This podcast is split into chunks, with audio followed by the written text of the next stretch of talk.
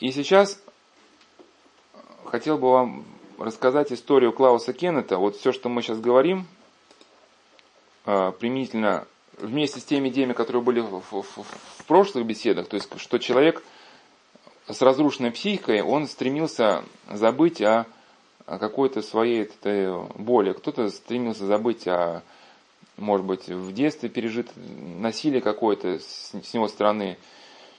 Э, и плюс, что человек, живущий в этой а, эпохе, да, в, в полной отчужденности, одиночестве, эгоизме, он не способен э, кому-то оказывать э, сопереживание. Соответственно, в нем не формируется каких-то навыков здоровых, да, и самое главное, что в нем не, не формируется способность как-то глубоко проникнуть в бытие мира, вот эту, познать радость со совместного бытия. Вот все, что мы говорили на прошлых беседах, там у нас уже это четвертое, кажется, вот можно прокомментировать э, с помощью истории Клауса Кеннета. Он написал книгу «2 миллиона километров до любви». Она, так сказать, в иностранных изданиях называется «Born to Hate, Reborn to Love». Вкратце я приведу какие-то выдержки, именно прочитаю, потому что очень они значимые.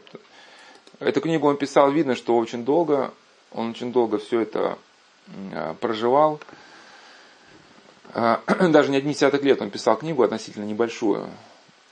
После своего обращения к Христу он написал историю своей жизни. Потом отец Сафроний Сахаров, который стал духовным отцом, это ученик Преподобного Солонофонского, сказал ему эту книгу переписать, потому что было очень много любования собой, да. И хотя там были моменты такие очень, сказать, откровенные, даже такие тяжеловатые, но Клаус, он не согласился а, эти моменты вычеркнуть из своей книги, потому что он говорит, что иначе это уже буду не я. И его история вот очень напоминает историю вот этого молодого человека, который гонялся 280 километров, да, чтобы, чтобы забыть. Ну, и история напоминает очень многих и многих. Если вам найти, вы, вы, вы идите. Да, да. Да. Очень многих и многих, да, людей современных. Он родился, э, родился в конец Второй мировой войны, когда было время голодное, отец его, ну, их семью бросил. Его семья такая была, привыкла жить гламурно. Мама была такой очень известной певицей в Германии, оперной. Папа был дирижером. И, как говорит, папа был не готов э, жить в той нищете, в которой они жили, да, потому что в послевоенное время, когда значит, Берлин лежал в руинах, там было не до оперного театра – вот, и профессия такой певицы была не востребована. И он рос один. А мама была такой достаточно фанатичной женщиной, в которой даже присутствовало наличие каких-то, какой-то даже одержимости. И он э, рано привык. То есть все, что мы сейчас читали про вот эти дисфункции, да, в нем все это проявлялось, он э, рано привык вот к такому антисоциальному образа жизни. Он э, с детства носил, вынашивал планы реванша, верил, что наступит день, когда он окажется сильнее всех. Но были определенные проблемы в школе, в школе, его наказывали. И чтобы оказаться сильнее всех, он задумал научиться влиять на других. Я превратился в некого хамелеона, способного носить окраску и носить любую маску. Мне таким образом удавалось проникнуть в людские души, подмять их под себя. Если придется стать лицедеем, клоуном, я готов был и на это, чтобы добиться своего. Но он стремился наказать своих мучителей. Я был хитер и изворотлив, но бежать от собственных демонов, порождавших внутреннее разложение и деградацию, все же не мог. Вот у него было хулиганское поведение. Временами он был в состоянии неплохо учиться – и благодаря целеустремленности сообразительности в старших классах сумел попасть в школу. Вот все, как это молодой человек, я рассказал, да, который гоняется 280 километров. Там, где ему что-то надо, он что-то сделать там, ну, полезное, да, он может проявить колоссальную целеустремленность. Другой вопрос, что эта целеустремленность часто у него может быть еще в процессе того, как он достигает цели, он может уже она перестать его интересовать. С первого дня беззастенчиво хамил учителям, нарушал правила, вел себя вызывающе. Один из первых в классе растил длинные волосы и увлекся граффити. В те дни мне отчаянно требовалось внимание взрослых, и было все равно, какими средствами, хорошими или дурными, добиваться этой цели. Он стал белой вороной, которую уже привыкли обвинять в любом несчастье. А, то есть, если что-то происходило такого плохого, обвиняли сразу его. А, я ощущал себя загнан в угол. Вскоре все жители городка пришли к убеждению, что я корень всякого зла. Репутация была настолько ужасна, что при всяком происшествии полиция хватала меня и тащила на допрос. И вот уже, э, соответственно, вот это, у него начался внутренний конфликт, и вот неспособность э, любить кого бы то ни было. Вот с самого детства, да, отсутствие вот такой эмоциональной привязанности, привязанности вот как, ну, такой загнанный волчонок. И э, в нем жило желание присоединиться к чему-то, к тому, что было частью чего-то большего. Мы на этом прошлой беседе уже говорили, но за неимением каких-то правильных ориентиров, ну, он, э, соответственно, э, правда, это никак не развилось, но у него были шансы, что он примкнет к каким-то террористическим сообществам, да, к левым вот этим радикальным идеям, которые в Германии были в то время особенно популярны. А от христианства его отшатнули очень такие трагичные ситуации. Значит, он вот, э, был официально э, членом католической церкви, да, но вот э, ввиду такого радикального поведения одного, так сказать, э, католического священника, да, он возненавидел христианство и посчитал его лживым и ненастоящим, и разорвал все связи с христианством. Но это типичная история для представителей такого западного общества, который, может быть, если бы познали бы, да, может, православие, пришли бы к христианству, как у Достоевского же это было хорошо сказано, да, в романе «Идиот», что проблема многих э, людей стоит в том, что они при знакомстве с христианством успели выйти на католичество. Первое, что познакомиться, католичество, да, где из, откуда все христианство выхолощено, да, осталась только какая-то ну, из которого сделан просто инструмент для достижения каких-то политических целей. И люди начинают думать, что вот это и есть вот та самая религия, да? И у них возникает бунт против религии вообще. Или вот как Серафим Роуз, да, вот он с детства был очень таким умным мальчиком, и он родился в протестантской семье, где также религиозность была не извинена до какого-то примитивного уровня. И в нем родился бунт против всякой религии вообще, потому что он понял, что если то есть ему казалось, что то, что показано родителю, что это есть, это есть вера, как бы, да, но он не мог принять и согласиться с тем, что это вот может человека возвысить. Чтобы выжить, и тут, и тут его начинает заматывать вот это, сказать, игровой образ жизни, но игровой образ жизни не то, что там игры, а это вообще, да, там и, и преступность, и оторванность от каких-то, игровой образ жизни оторван от каких-то, ну, да, ценностей, основан на истине. То есть игровой образ жизни тоже образ жизни, но основанный на, на, на лжи. Чтобы выжить, мне необходимо было найти цель и утвердивши, утвердить, самоутвердиться, добившись ее. В 17 лет я решил, что создание собственной бит-группы поможет справиться с этой задачей.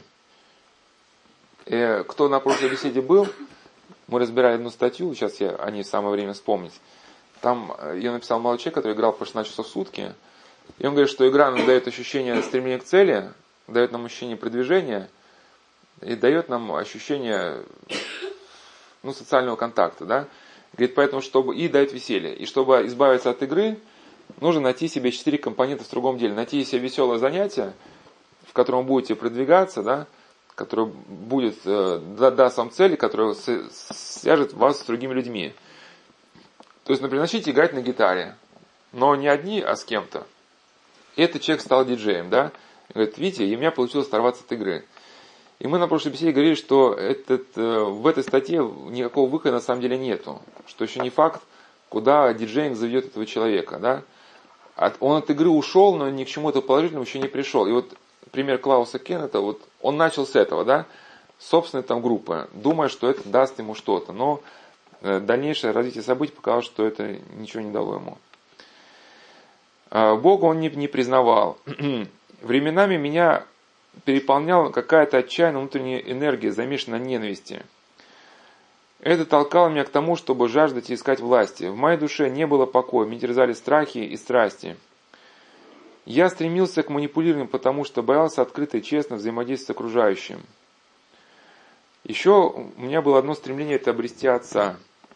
Но чем больше я искал того, кто мог бы стать для меня ориентиром и авторитетом – тем больше я понимал, что такого человека искать все равно, что ветра в поле. Кстати, мне очень нравилось наблюдать за бурями и ураганами.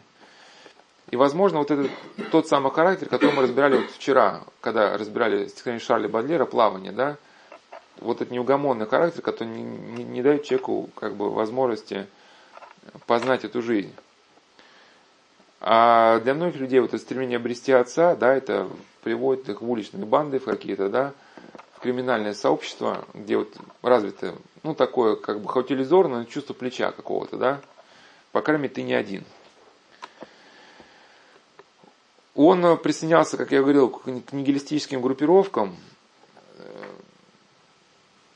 ну, ультралевых, но э, до какого-то террористической деятельности он не, не дошел. В Тюбингене он начал работать диджеем с 6 часов вечера до 2 часов ночи. А музыкальные эксперименты стали неотделимы от наркотиков. А, он познакомился с своей будущей супругой Урсулой. Она, по всей видимости, как можно из текста понять, еще тогда не была христианкой, а ну, было вот как сейчас таких много современных людей, которые понимают, что жить просто бытовым материализмом это плохо, да, и надо двигаться хоть чему-то. Ну, начинают читать Лао Цзы, размышлять там на какой-то такой туманной духовности, да, ну, наверное, что-то вот подобное было с Урсула. Она ему начинала говорить о любви, о внутреннем свете, который появляется, если следуешь подлинным ценностям. Он начал читать книги по психологии, но Урсула стала нагружать его свою любовью. То есть ему нужны были только такие легкие отношения, основанные на интиме, да, а Урсула, э, как бы жертвуя, ему, э, жертвуя собой в отношении с ним и призывая его, так сказать, к ответным э, каким-то чувствам, ну, заставлял чувствовать себя ответственным за что-то, а ему это было неприятно, да. И кончилось тем, что он стал Курсуле, значит, плохо с ней общаться. Она отчаяния наглоталась таблеток. Он равнодушно смотрел, как ее тошнит, как она умирает от передозировки, да. Ну, потом с такой с полной апатией вызвал э, скорую помощь, оставил ее скорой помощи и уехал там кутить снова девчонка с какой-то, да. А, значит, он посещал университетские занятия, занимался спортом. Вечером перевоплощался в популярного высокоплачиваемого диджея. Ну, казалось бы, да вот, вот она, вот она жизнь.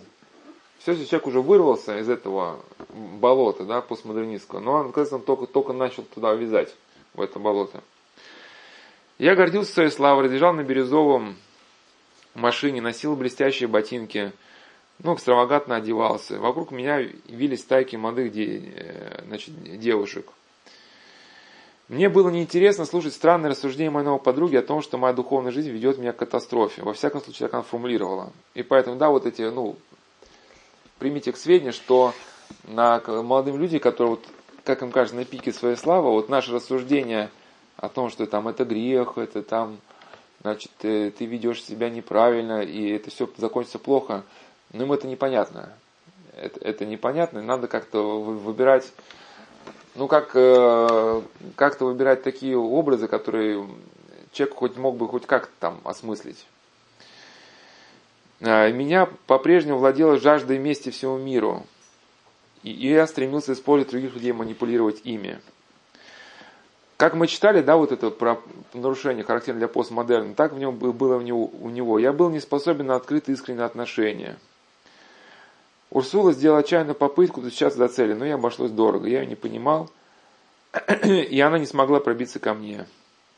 Я наглухо заперся в сооруженной своими руками тюремной башне. Ну, это помните, мы читали, да, что люди, э, ну, авторы тех выдержек, которые приводил, они эти выдержки формировали в том числе, чтобы снизить травматический эффект людей, которые общаются с людьми, обладающими дисфункцией, да, чтобы когда эта катастрофа произойдет, чтобы вы как бы ну, понимали, что ну, не так сильно, может, страдали, да, чтобы вы понимали, что, что в ваших категориях это предательство, потому что вы оперируете честь, достоинство, ну и по-вашему, чтобы э, отвернуться от человека, которому ты обещал помочь, это нужно перешагнуть через какие-то там Бога в себе, там, через совесть, через интерес. А человек ни, ни, через, ни через что не перешагивал. Да? Он э, просто жил, как жил, как бы, да. И вот как вот в этом центре среди Василия Великого был такой случай, там был один мальчик талантливый, фотограф, и директор центра организовал выставку, ездила там, выбивала помещение, ну что-то там такое, в общем, огромную работу проделала. А, открытие выставки, какие-то люди туда должны были прийти, и он должен был прийти, фотограф. Его нету. И она, она его ищет, звонит, там, что случилось. Когда нашла, говорит, ну что же, там, твоя выставка, ты, вот, ты не пришел. Ну это же вам надо. Ну вы открывайте. Да, то есть и ему совершенно было как бы безразлично. И она поняла, что вся ее кипучая деятельность, да, она совершенно была ему никак это не оценена. Конечно, это не значит, что теперь надо опустить руки. Но просто надо по-другому строить стратегию, какие-то ближайшие цели э, человеку ставить, или нам с этим человеком ближай, ближайшим целям следовать. Ее попытки смягчить мое жестокое сердце оказались тщетными. Выбившись сил, она чуть не покончила с собой.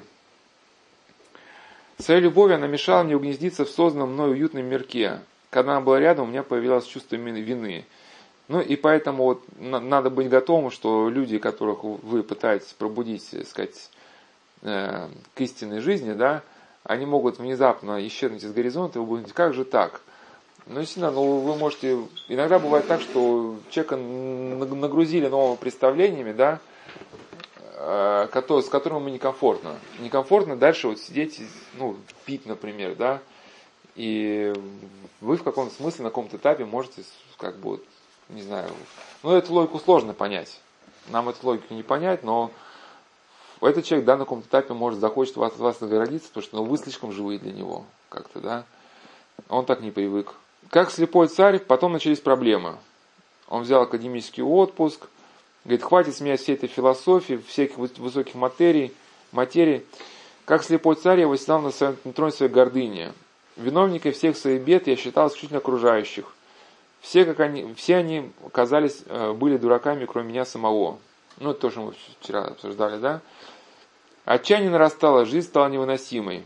И опять я стал спрашивать себя, где искать счастье, существует ли оно вообще.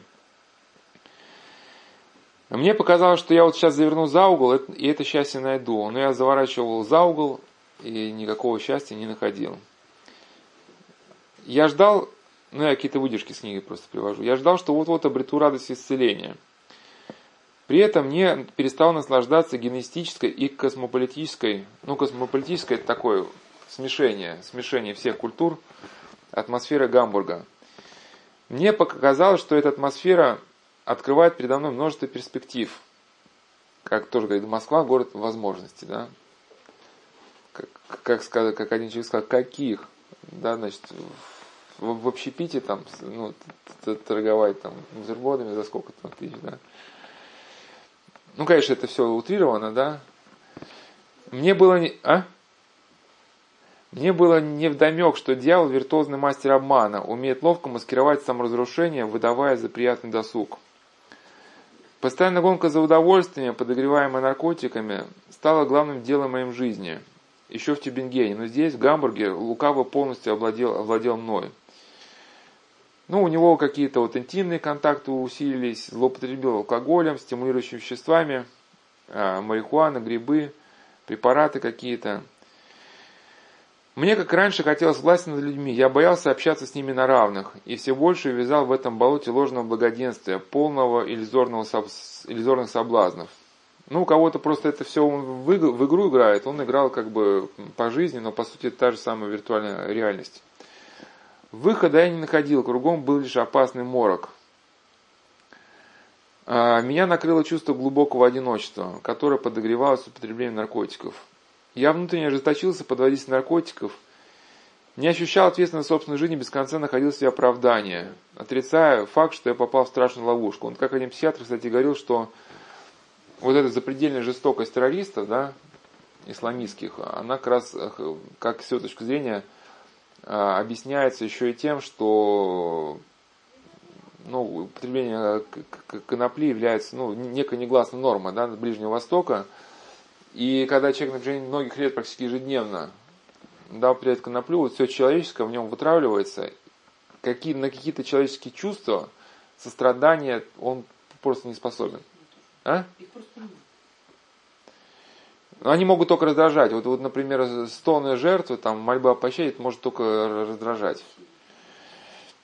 А, меня стали посещать пугающие видения. Перед глазами ужасные картины, наподобие того, что используется на обложку альбомов некоторых музыкальных групп, играющих тяжелый рок. Ну, типа там Iron Maiden, там что-то там такие ведьмы, у которых облезла кожа там на черепе, что-то, ну, вот такое.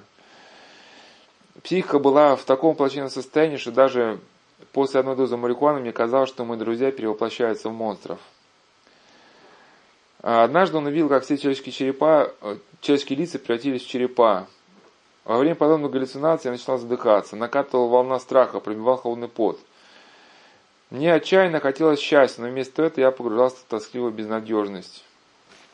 Ну, это, кстати, очень характерно сейчас и для современной жизни, да, такой как бы цепочка, это э, нарушение каких-то э, законов мироздания, да, Э, какой-то образ жизни в разрез с этими мирозданиями, нарастает депрессия, да, человек хочет вырваться, э, человек открывает, что такое депрессия. Депрессия это нехватка дофамина, как пишут в интернете, да. На самом деле все не так просто. Сейчас просто не будем это разбирать. Ну, соответственно, у человека в, на основании этих таких упрощенных статей рождается э, вывод, ну, вывод прямой, но сам ложен, да, значит, нужно каким-то образом сказать, э, дофамин простимулировать, да, значит, начинается употребление экстази амфетамина, да. Э, этот процесс окончательно ломает э, процесс нейромедиаторного обмена. Ну, ладно, сказал, сказал А и сказал Б. Вот все эти статьи интернетовские о дофамине, они совершенно не учитывают какую-то глубину человеческой личности, что нам нейромедиаторный обмен был для чего-то дан.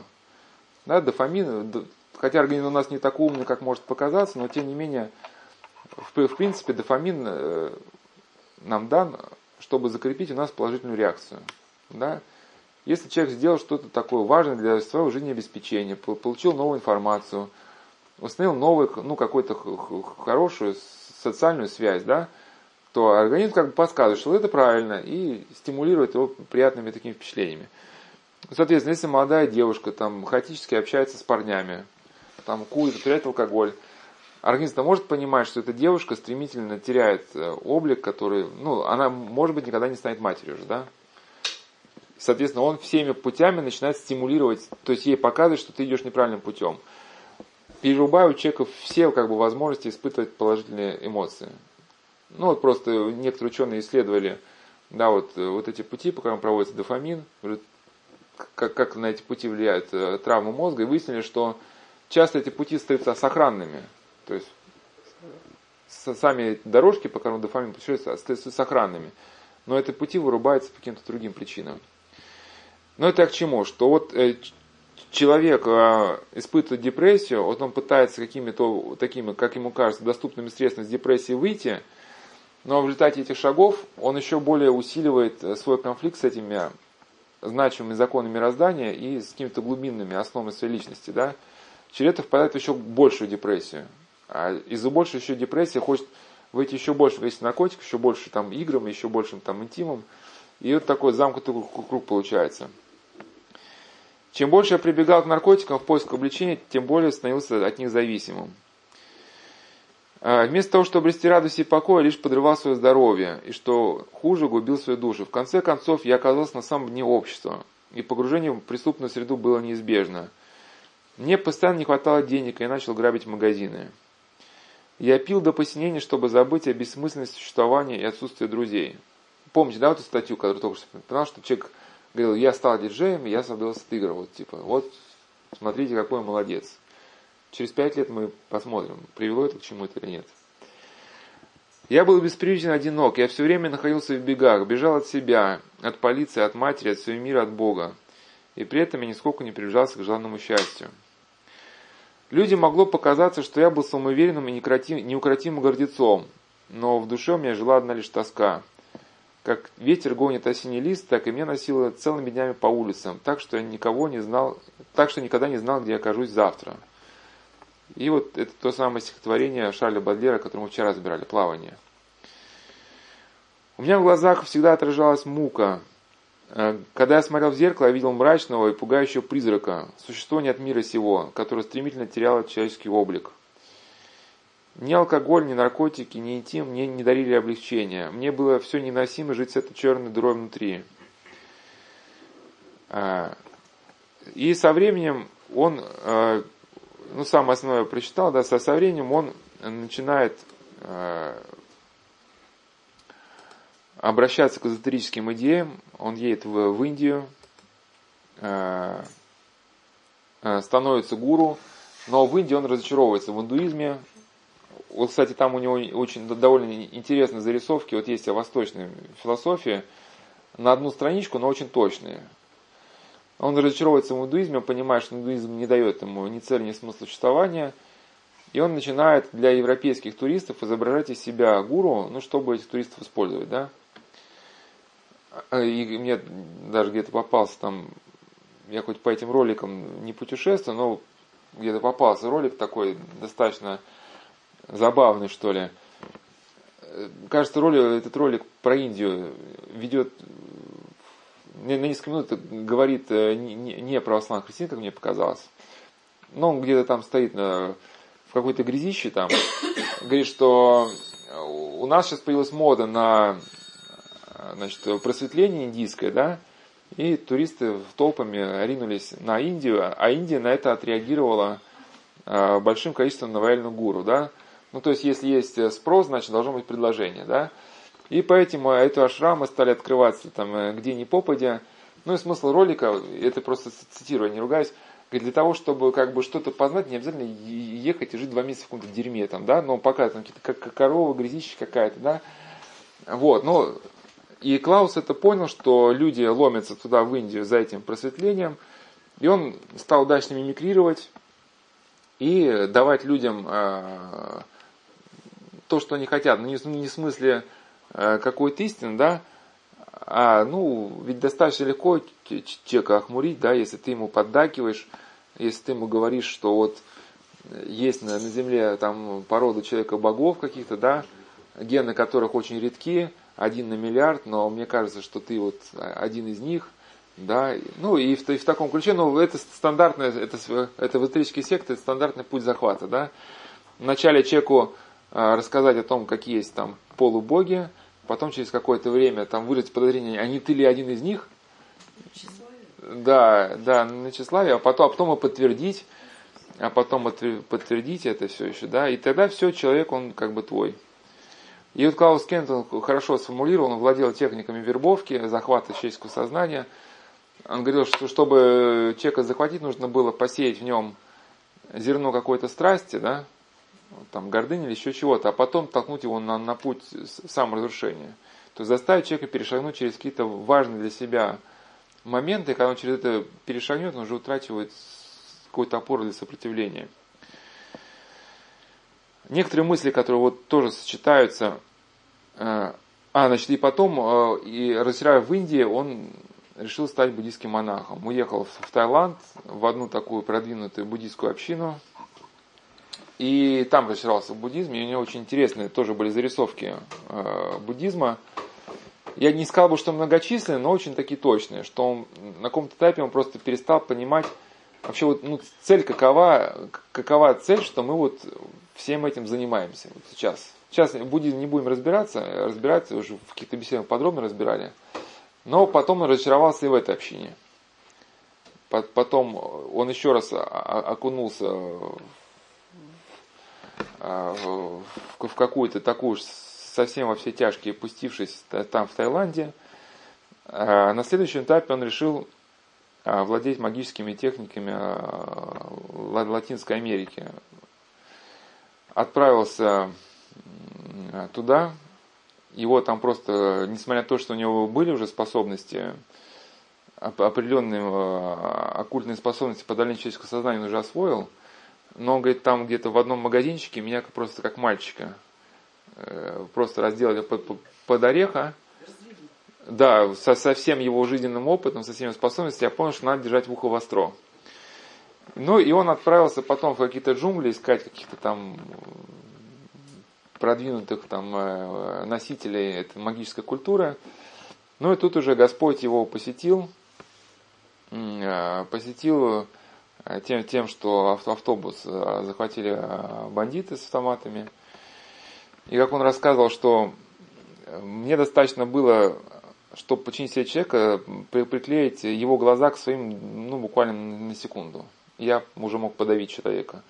Но там тоже эти ребята с были в курсе всех этих технологий.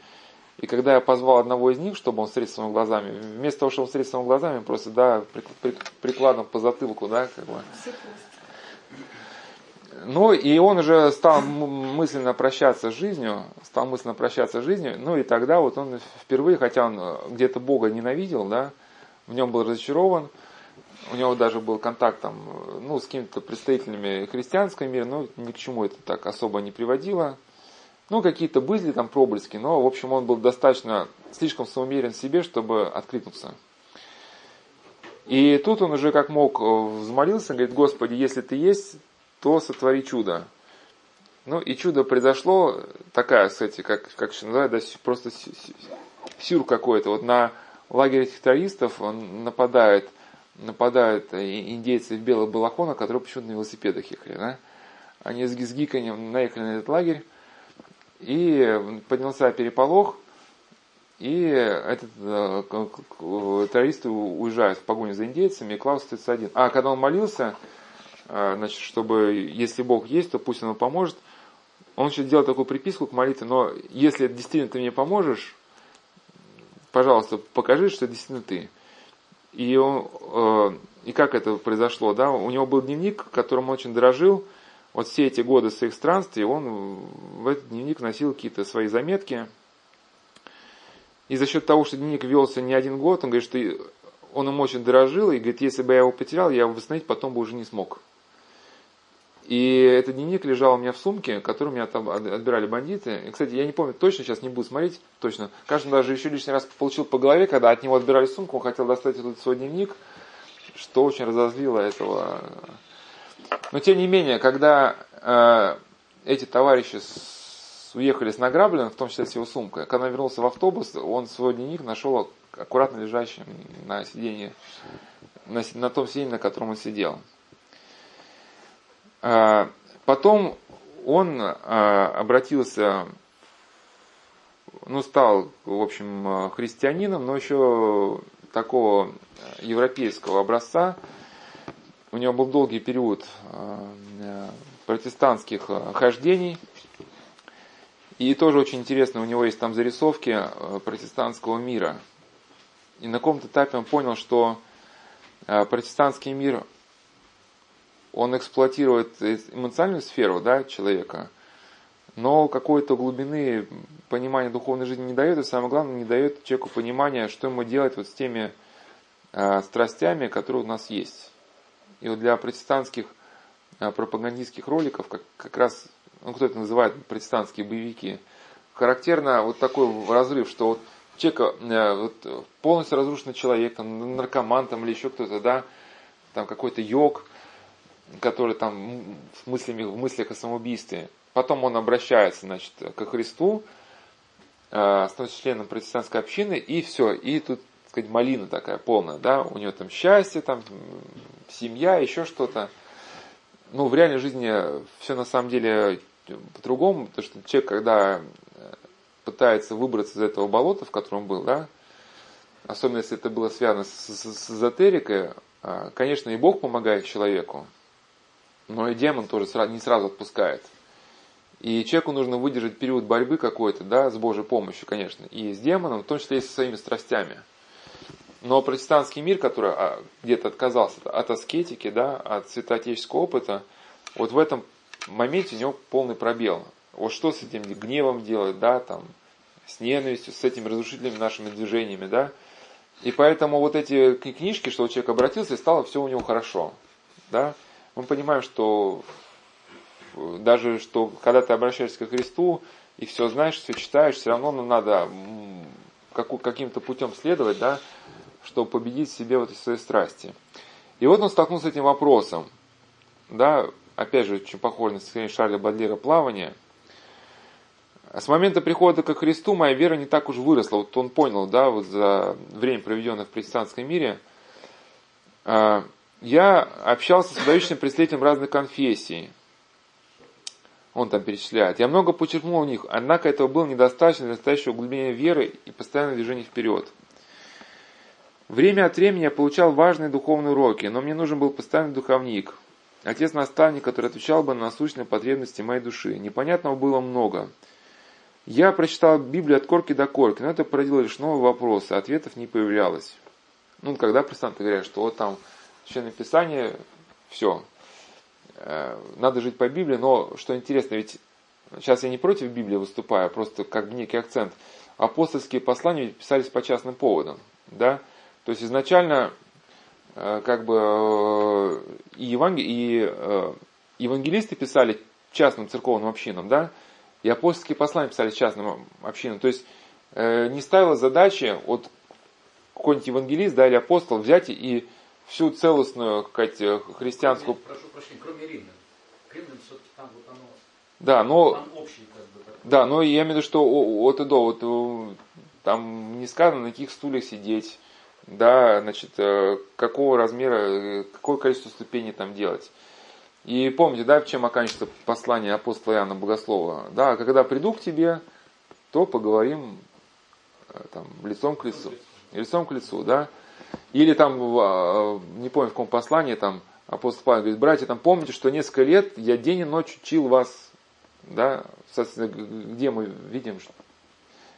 И это к чему, что э, поэтому у нас как бы э, есть институт вот этого наставничества, да, то есть вот, вот святоотеческое наследие, да, и люди себя проверяют всю жизнь там по Библии, например, да, конечно, но тем не менее нужен метод достижения. То, о чем говорит Библия, нужен это метод, как это достичь в реальной жизни. То есть там, например, ну или как в рукопашном бое, там, например, там, вам показывают технику ухода от захвата. Мне, вот я знал человека, который мог делать такую штуку, вот когда обыкновенный милицейский захват, вам руку за спину заводит и заламывает. А он умел делать, э, освобождаться, что делать сальто вперед, и в момент, когда он делает сальто, он э, вот это оборотная сторона колени, да, это как называется, а? Ну, ему выкручивает, но он делал сальто вперед, и оборотная сторона колени хватал противника за шею, а? И, и, и, и сам, будучи в воздухе, он, бросая его, как бы перебрасывал его через себя. Ну, я к чему? Что если вам теоретически вы спросите, как уходить в захват, вам показали. Все понятно. Ну, вам все понятно. Ну, как это технически вам исполнить, да? Понятно, там, братья, молитесь, э, там, воздевая руки без гнева и размышления. Но как технически вот мне достигнуть, вот, чтобы молиться без гнева, там, например, да, когда мне рвет на части просто. И Клаус Кейн понял, что э, западно-христианский мир ему ответ на эти вопросы не дает. И он начал искать дальше. И что глубины он там не нашел. И э, ответ для себя он нашел э, в общении с отцом Сафронием Сахаровым. Причем вот отец Сафроний Сахаров вот повел себя, прямо если вот мы сейчас разбираем антисоциальное поведение, мы говорили, да, что не всегда нужно сразу сходу человеку там стыдить его, давать ему максимальные задачи, как бы, да, апеллировать к его совести, которой не может быть нету, да. И отец Сафроний Сахаров повел себя очень мудро. Вот эта Урсула, жена э, Э, Клауса первая, она со временем стала вначале, вошла в протестантскую церковь, потом, кажется, стала православной. Не помню, стала православной нет, но вот она познакомилась с отцом Сафронием. И сказала, что это вот старец.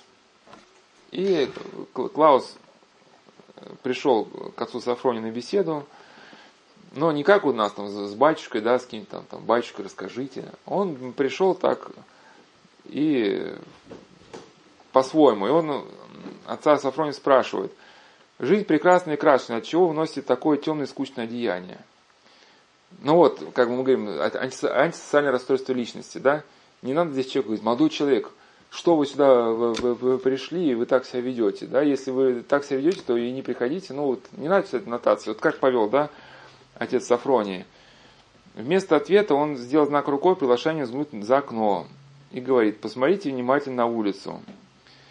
Я увидел поток приезжающих машин разных марок и цветов. Какая машина из всего этого разнообразия вам более всего по душе? Ну, пожалуй, самый элегантный черный Мерседес, ответил Клаус. Вот потому мы одеваемся в черный, сказал он, слегка посмеиваясь. Мне понравилась его шутка. И как вот у них завязалось общение, а, опять же, там отец Сафроний не стал сходу его там грузить какими-то там вещами, на понять которым он еще был не способен, да. И он говорит, я слышал, что вы выступаете перед аудиториями, но он рассказывал опыт своего как бы обращения ко Христу, да, в каких-то собраниях протестантских. И он говорит, что лекцию лучше начинать с небольшой шутки, чтобы люди немного посмеялись. Заставив улыбнуться, вы заручитесь их симпатией. А потом они последуют за вами. Попробуйте, а потом расскажите мне, когда придете сюда, сработало ли это. Я видел, как, как отец Сафроний при этом тихо и весело смеется, все тело резонировало с этим смехом. Было в нем что-то располагающее глубокое.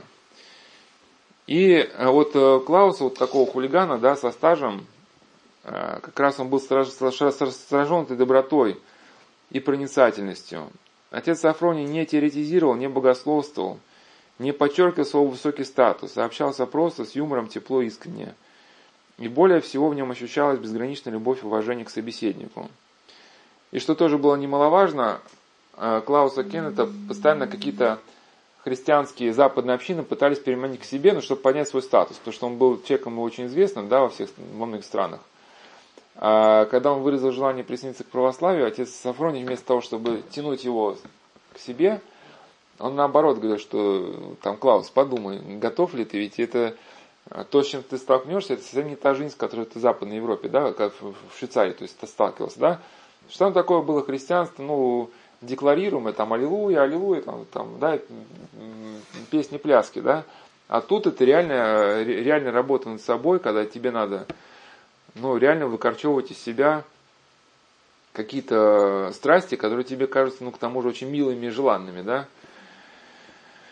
Такой человек, думалось, не может принадлежать только настоящей истинной церкви, той самой, которую основал Христос. И вот он узнал, что отец Сафроний священнослужитель православной церкви.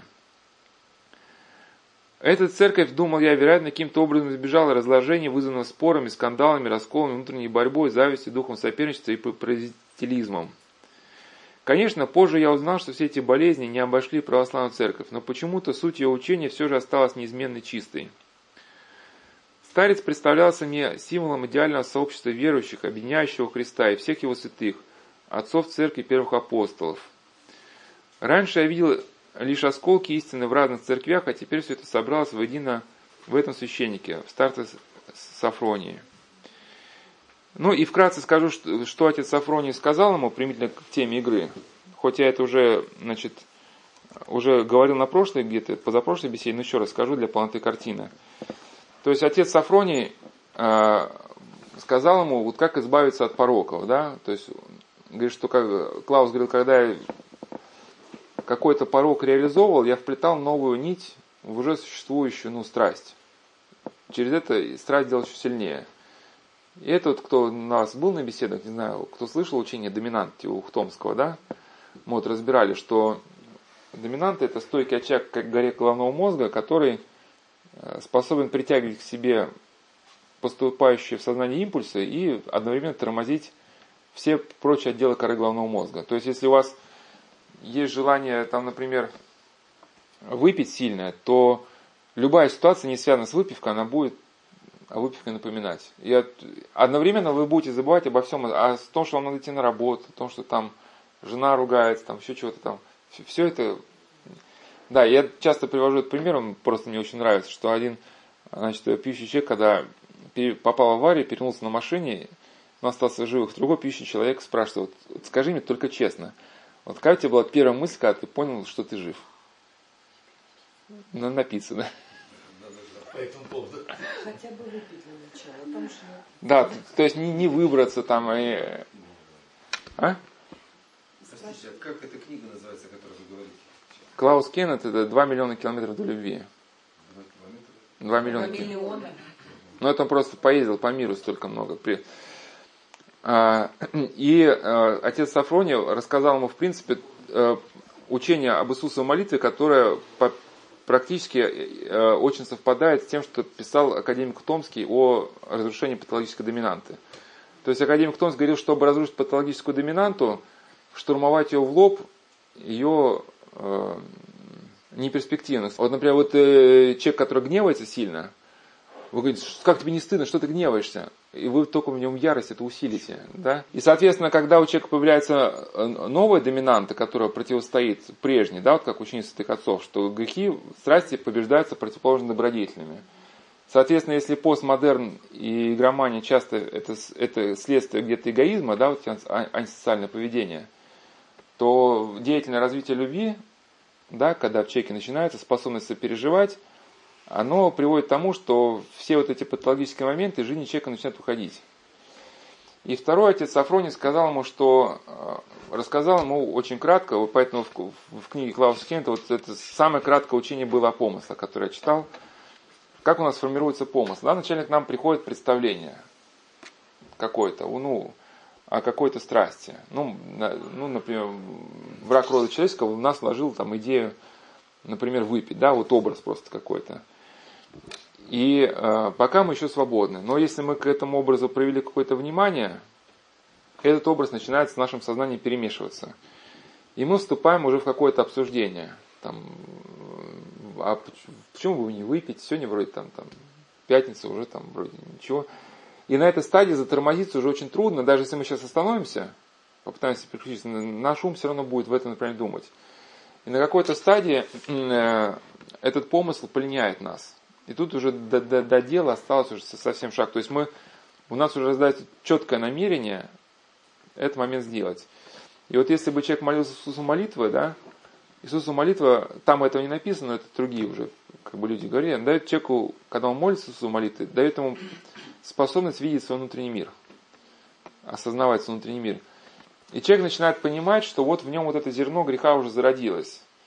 И если в этот момент он начинает э, читать Иисусу молитву, да, то и, имя Иисусова, да, а, обладая вот, э, как бы так как это имя Бога, да, оно разрушает вот этот греховный, э, греховный образ. И вот эта цепочка, да, которая начинается с образа, а потом реализуется в дело, она, она просто не доходит до конечной точки. И т- таким образом можно постепенно а, разрушить вот эту страсть. По сути, это писал Ухтомский, да, что когда мы доминанту поставляем в поле нашего сознания, ну, перед взором нашего сознания, мы имеем возможность ее как бы вот именно разрушить. И постепенно началась работа Клауса Кеннета над собой. Вот в своем интервью, данные по поводу издания этой книги на русский язык, вот он как раз э, такие приводит слова, которые не характерны для мира протестантского. Там, если ты уже веровал в Христа, ты уже спасен. Типа, да? Он говорит, что я сейчас спешу, у меня, э, я экономлю время, позвольте мне спешить. Потому что он сознает еще слишком много задач, которые стоят перед ним, как перед христианином, как, как еще, да, вот совершенствовать свою душу, да, избавиться от страстей, понимать, что времени может ему не хватить. Ну, конечно, тому, кто хочет изменить себя в лучшую сторону, Господь даст время, да. Он, то есть, понимает, что время нельзя разбазаривать. А, И, эм, и сейчас уже как бы о нем можно говорить как человек, который успокоился, да, и он вошел э, в новую, э, сказать, стезю, которая освобождает именно человека от игрового процесса, потому что вот это стремление э, к нравственному совершенству, основанном на истине, да, стремление ко Христу, оно каких-то границ не имеет. Вот этот молодой человек, который писал про диджеинг, да, почему это проблема? Во-первых, диджеинг не связан с, с истиной, да, он нас насытить не сможет. Он может дать временное веселье, но какого-то корня нашей жизни он не даст. Во-вторых, диджеинг все равно это связано. Это красивая женщина, алкоголь, наркотики. Как, как ни крути, это, это, это будет рядом. Постоянно, если человек попытается остаться чистым, ему постоянно придется бороться, но и сама атмосфера клубов, она все-таки... Есть такой термин, называется аддиктивный континуум, да, что все страсти связаны между собой. сама атмосфера клубов просто она такова, что она постоянно будет человеке возбуждать те моменты, которые приведут его, если не к игромании, но к каким-то другим моментам. Да, поэтому это ошибочный путь побеждать зависимость к другим ярким впечатлениям, там, прыжком с парашюта или так далее, да. Все страсти связаны между собой. То есть человек просто привыкает, прыгает даже с парашютом, привыкает к состоянию измененного сознания.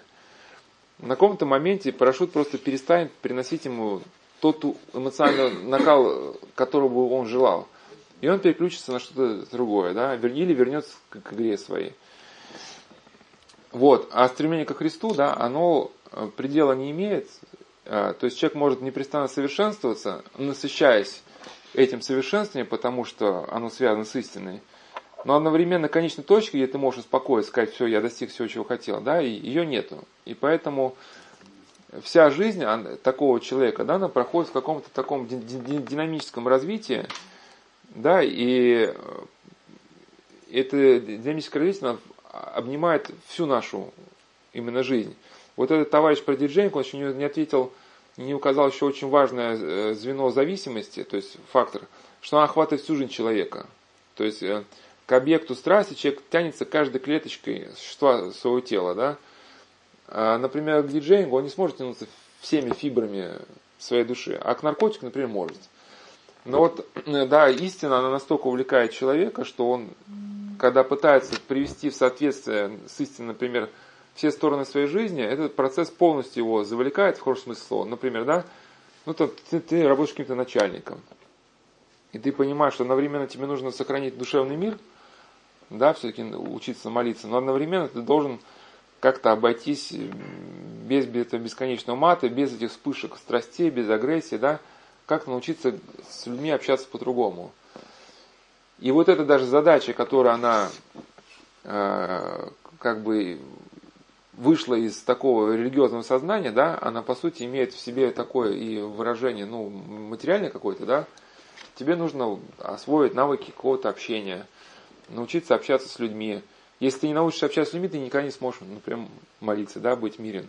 И это тебе же задача задача на многие годы, причем ты понимаешь, что эта задача не придуманная, неэффективная. Это не тоже, знаете, как скучающий человек, ему говорят, ну, выкопай здесь.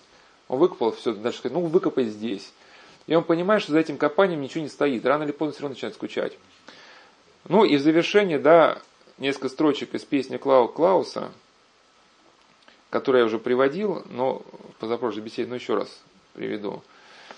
В английском текст, тексте есть э, рифма, но в пословном переводе э, рифма нету. Не все из этой песни я приведу, только, а может и все сейчас. Значит, я все испытал, пил виски, пил ром.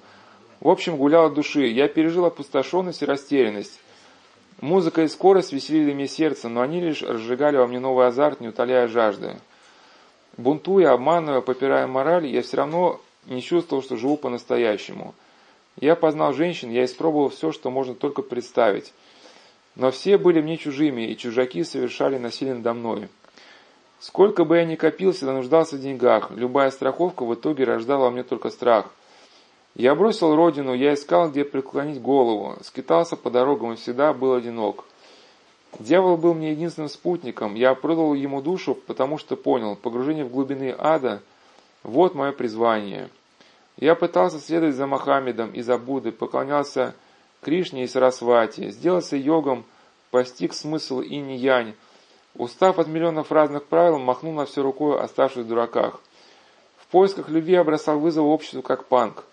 Поисках любви медитировал как монах, ну, буддийский. Я был сам себе господином, но все время от кого-то убегал, пока не встретился с семью гангстерами и не пережил второе рождение под дулами их автоматов. Иисус явил мне себя, и мне стало ясно, что безграничной любви все на свете подвластно. Он даровал мне покой, он, дал, он даровал мне радость, покой и умение удивляться, освободил меня от оков и послал Духа, наделившего меня мудростью. Благодарю Тебя, Господь мой, Тебе я пою и Тебя хвалю, пою Аллилуйя Освободителю. Отец, о Отец, ты никогда меня не предашь, не обманешь, ты даришь нам всю вселенную, стоит только поверить в Тебя. Поверить Тебе. И вот подчеркиваю слова, что ты дал мне возможность, э, дал мне умение удивляться и подарил мне всю вселенную. Вот мы говорили, да, что как раз эгоист не может ощутить глубины мира, и он ничего не может радоваться, потому что никого не любит. И вот характерно, что многие люди, которые вот уже пережили вот это состояние мертвости, ну, какие-то бизнесмены, может, там, или люди, которые активно в криминальном каком-то были образе жизни, вот когда они начинают выцерковляться как-то, да, вот или сюда приезжают потрудничать там на несколько месяцев или на годик, вот характерно, что у них вот такая одна общая черта, которая их объединяет, ну, наступает какой-то их э, э, период, период духовной жизни, когда они начинают радоваться. Причем радоваться совершенно простым вещам, да, которые раньше им мысли были, что, что чему-нибудь радоваться. Да. Ну, действительно, радует просто все. Ну что там, ну не знаю, небо На так. Ну, ну просто на, на, на, на ровном, тебе на ровном месте хорошо, тебе не надо, чтобы испытать радость жизни. А? Потому что Господь показывает смерть. Только смерть не ту, что рассказывают про нее, а именно реальность, когда видишь со стороны, и после этого как начинается рождение второе, и уже начинаешь радоваться всему. Ну, не совсем, не, нет. не- ну, ну, многие люди, многие люди, знаете, видели на войне смерть, но приезжают с войны людьми Нет, нет, травмированы. смерть не ту, смерть свою и смерть не как физического тела. А Ну, я вас тело, пу- пу- оно наоборот сжимается, волосы стают дыбом, и ты боишься именно твое внутреннее. Но я вас понял, но это все-таки вот та ска- связана скорее не, не с контрастом, а с тем, что душа человека начинает оттаивать. Через исполнение заповеди Божьей нас начинает э, приобретать способность от- откликаться. Или вот такой образ там приводил, да, вот как барабан в рабочем состоянии, он так бархатным звуком откликается на прикосновение пальцев. А если вы этот барабан бросили там в какую-нибудь лужу, он там год, год валялся, там в грязи в какой-то, да, размок, он же ни на что не, не откликается. Человек, который вот себя какими-то грубыми удовольствиями пичкает, да, ну, стимулирует, на каком-то моменте в нем вот эти механизмы сопереживания, они, они ломаются, да.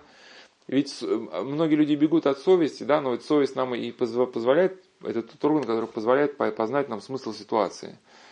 И человек, который ведет просто греховный образ жизни, он на каком-то моменте понимает, что он не способен чувствовать вообще ничего, ни, ни ближних, ни, ни смысла, ни своей жизни, ни, ни, там, ни ситуации. Сам человек не сможет. А? Сам человек не сможет. Ну, человек может приложиться к этому. Ну, вы знаете, все-таки у нас в учении в церкви есть учение о синергии, да, это соединение божественной Потом воли и человеческой. Ну, здесь э, сложный момент, э, сложный момент. Учение, есть учение Иоанна Косина Римляна, да, о свободе и божественной благодати. Православное учение говорит, что с одной стороны, конечно, и, э, значит, Господь посетил дом Захея, да, но с другой стороны и Захей забрался на дерево вначале. И все-таки опыт Сначала пок- да, опыт жизненно показывает, что или знаете, как говорят, что вот э, гениальное открытие, да, связано со случаем. Но вот все-таки есть такое выражение, случай приходит тем, кто его активно ищет. То есть и э, оп- ну, как бы история многих людей показывает, что все-таки не просто так э, человек берет и посещает человека осознание смысла. Вот я с одним значит, наркоманом разговаривал, но он убежден, не знаю, правда или нет, что он остался жив только вот благодаря тому, что он до конца не мог перешагнуть через свою совесть. Хотя активно желал, ну, потому что, например, да, там шли с другом э, по улице, говорит, употреблять куда-то там на какое-то мероприятие. Там этот э, на снегу этот пьяный лежит, говорит, дайте руку. Ну, друг такой, нахрапистый наркоман, говорит, не давай, придется везти домой. Но тот второй руку дал, поднял, и этот, значит, э, вцепился в него, этот пьющий, да, говорит, ну не бросай меня там. Ну, и, и от того выбора, ему на, меропри- на мероприятие надо идти, да, и он, значит, э, костеря этого вот товарища, себя костеря за эту мягкотелость, что он не может бросить этого человека на снегу, все-таки довел его до дома, но остался крайне собой недоволен. И он говорит, что когда надо было кому-то деньги отдать, там, нуждающийся, я просто, ну, был вне себя от ярости, что я не мог, ну, равно- что отказать человеку с полным равнодушием, да. Это как у отцов, это буханка брошенная, да? Да, но потом, но, но, но потом, как, когда в результате а, некоторых таких чудесных, там именно чудо было, он должен был умереть несколько раз, остался жив, он понял, что вот как-то внутренним каким-то своим взором, что вот э, если бы вот те ситуации, как бы я прошел как хотел, да, то вот этого шанса, ну, дано бы не было. И все равно у людей, когда они приходят к каким-то потом постижениям, что-то еще в прошлом было такое, что, возможно, сыграло какую-то роль. Человек не до конца где-то... Не- не до конца где-то себя убил. Этого человек не осознает, это осознается потом. В этот момент это- Да, потому что э, где-то или ведь э, где-то, знаете, человек кому-то по- помог, потом этот э, человек появился на горизонте, тебе что-то подсказал, и вот так. А да, когда человек уже со- совсем полно перечеркивает всю свою совесть, действительно, он потом уже оказывается вот этой роковой сп- неспособности вообще понять что-либо. Да, вот от него уже, как, ну, наверное, уже падший лук, наверное, человеком начинает владеть, и может даже самые умные люди ничего не могут объяснить. У него все уже шушора на глазах. Вот, ну, не знаю, насколько сегодня понятна наша встреча была. Да, но если, если подытожить, да, вот все в одно слово, вот э, эта способность проявить внимание к ближнему, это начало всех выходов из, из- из- всех болот. Потому что если человек может быть даже неверующим, да, но если у него вот эта способность хотя бы есть, на каком-то этапе, когда и Господь ему откроется, он будет способен это увидеть. То, что у него есть способность слышать не только себя.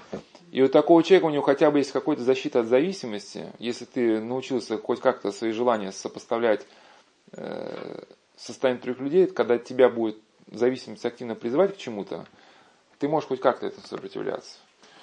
И поэтому, если нет возможности сопротивляться вот своим патологическим стремлениям, ну, надо хотеть начать с этого. Вот встречные ближние нами, кто ежедневно с нами встречается, да, хотя бы, если мы не можем не, не молиться, ничего, хотя бы учиться прислушиваться, и просьбы, если их посильны для нас, вот хотя бы как-то начать реагировать, и у нас уже начнет просыпаться какой-то интерес к жизни, обратная связь какая-то будет, да, совесть начнет просыпаться, и Господь, может быть, откликнется вот на такую деятельность, любовь. Ну, мы, опять же, опыт начнет какой-то появляться, знания к нам потекут.